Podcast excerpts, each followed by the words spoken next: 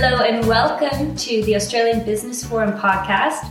I'm here joined by Michael Falk, who's the Chief Economist of IP Australia. Michael, thank you so much for joining us today. Thank you for having me. No problem at all. So I just want to dive right in to what is the role of IP Australia? It's obviously a government organisation. Can you tell me a little bit more about it? Sure. So IP Australia administers and grants registered intellectual property rights. So we're talking patents, trademarks, design rights, plant breeders' rights. We do that to support businesses and innovators to ensure that they can capture returns from investment in innovation. We are helping to all Australians to benefit from good ideas. And speaking a little bit about innovation, you're obviously an economist. How does innovation correlate to IP, intellectual property? If you think about what matters to businesses, how they compete is crucially important, and the fundament of that is the resources that they have. And increasingly, businesses derive value and competitive advantage from developing intangible assets like data, software, brands, designs, and new technologies. The problem is that once those intangible assets are created, it can be very hard to exclude others from copying them, using them, and that's going to erode your ability to build competitive advantage on the basis of those assets. So what intellectual property rights do are provide a legal right to exclude others from copying, using the assets that you've protected in the marketplace. And that means that you can commercialise those assets, you can license them, sell them, if that's how you want to bring ideas to the market and obtain a return on investment in innovation. Mm-hmm. Yeah. Great. Now let's talk a little bit more about IP strategy. So if you're a business, what should your IP strategy be? What's the kind of time frame? Who should really come up with this in the business? Just tell me more about IP strategy. Okay, sure. So we can think about this in two ways. One is, what is the strategy that you have for identifying and protecting the intellectual property that is sort of most valuable to your business? And a common way that businesses go about, or sophisticated businesses go about this, is to conduct IP audits where they systematically work through and identify what are the intangible assets that are their strongest sources of value, what needs to be protected, because in some cases, there's more benefit to be made from openly sharing intellectual property.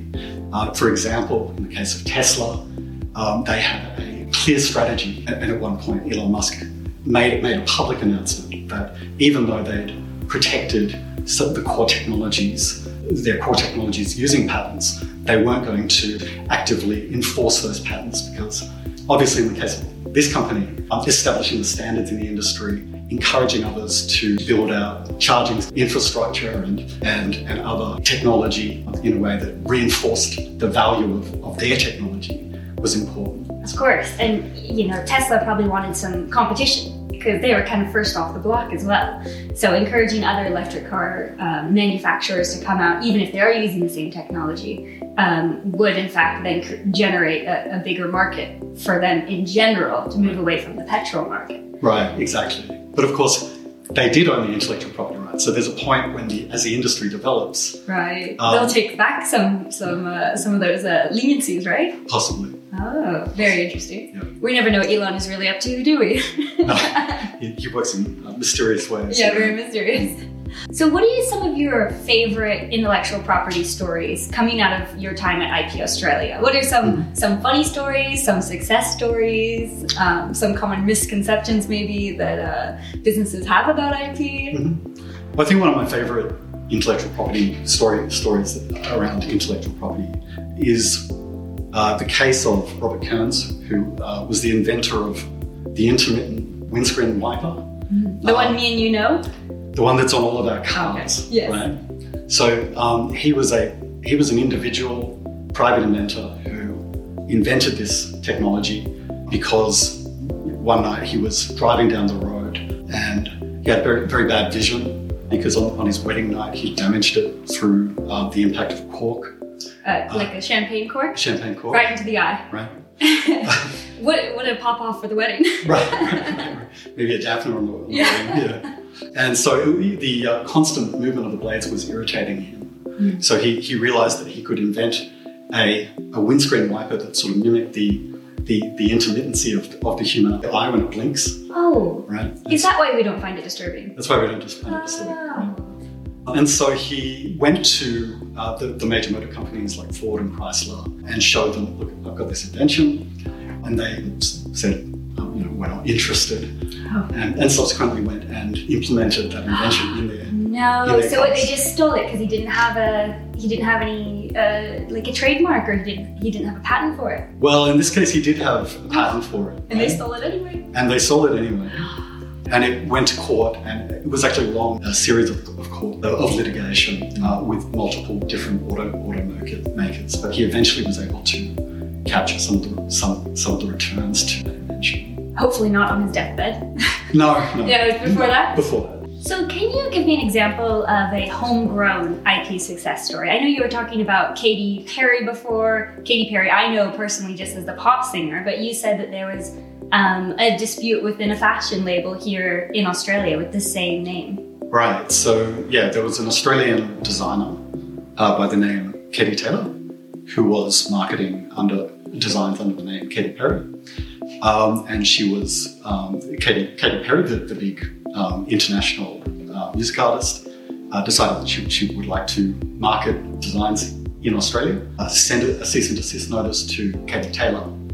Right. Who was then able to actually, because she had a trademark on the name Katy Perry, she was subsequently able to enforce that right and keep trading under the Katy Perry name. So this is an example of where you have a small player or a relatively small player relative to a big international artist. Everyone's kind of small relative to Katy Perry, aren't we? Right. What's bigger? And so the legal protection was really important to her, being able to maintain and preserve the goodwill that she'd accrued under that name and keep trading under it. So can you tell me a little bit more about intellectual property and how it relates to startups or entrepreneurs? Yeah, sure. So the first thing is that intellectual property rights play a particular role for startups, and that is that intellectual property rights can play a really important role in attracting investment early in a startup's life. So there's evidence that for startups seeking, for example, venture capital finance, which they all are, let's be honest. Yeah. So obtaining a patent or doubling a company's patent stock in that situation, a startup doubling its patent stock can boost its startup valuation by around 20%. 20%? Yeah, and obtaining a trademark can have a similarly significant impact on a firm's startup valuation. In this situation, this is especially early in a company's early financing rounds.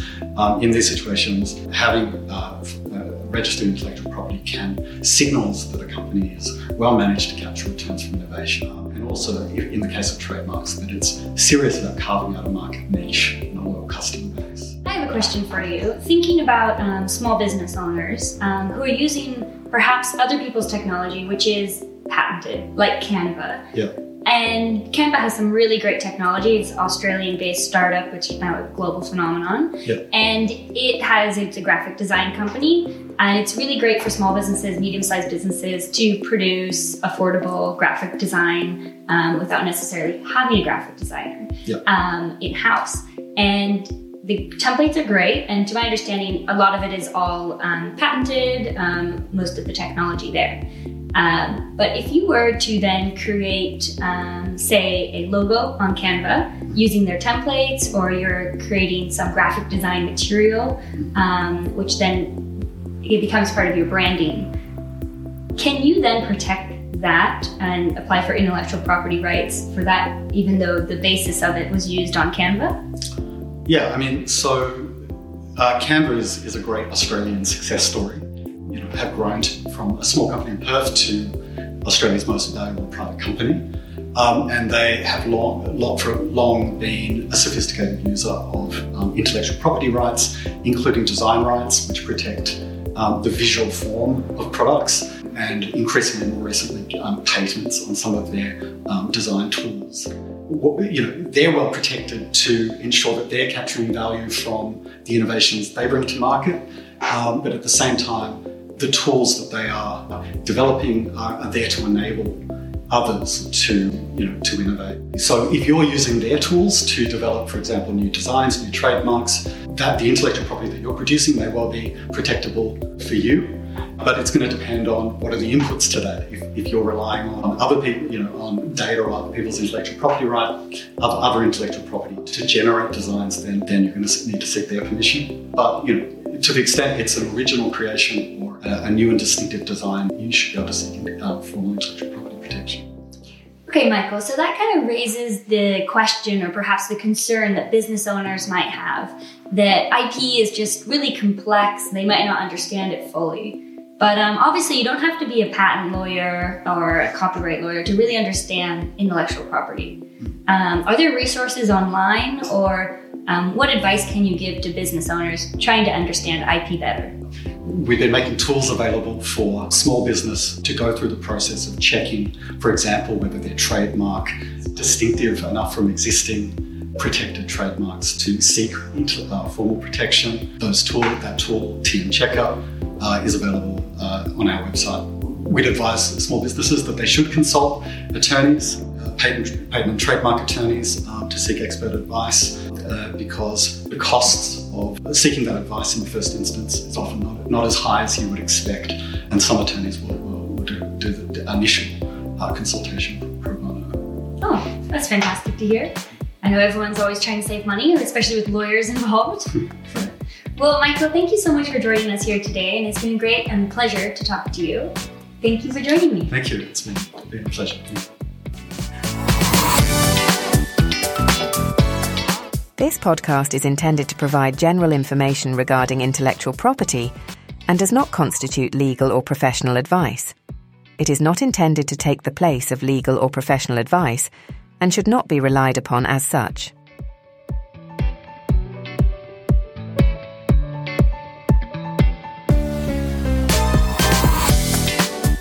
Small business owners and entrepreneurs, thank you for listening to our podcast. If you're looking for more information on the latest business trends, market insights, and opportunities, be sure to subscribe to our weekly newsletter at smallbusinessconnections.com.au. And if you're serious about growing your business, don't miss Australia's largest national small business event, CommBank Small Biz Week, happening at the Melbourne Expo and Convention Centre from the 28th to 30th of May 2024. Register for a free ticket today at smallbizweek.com.au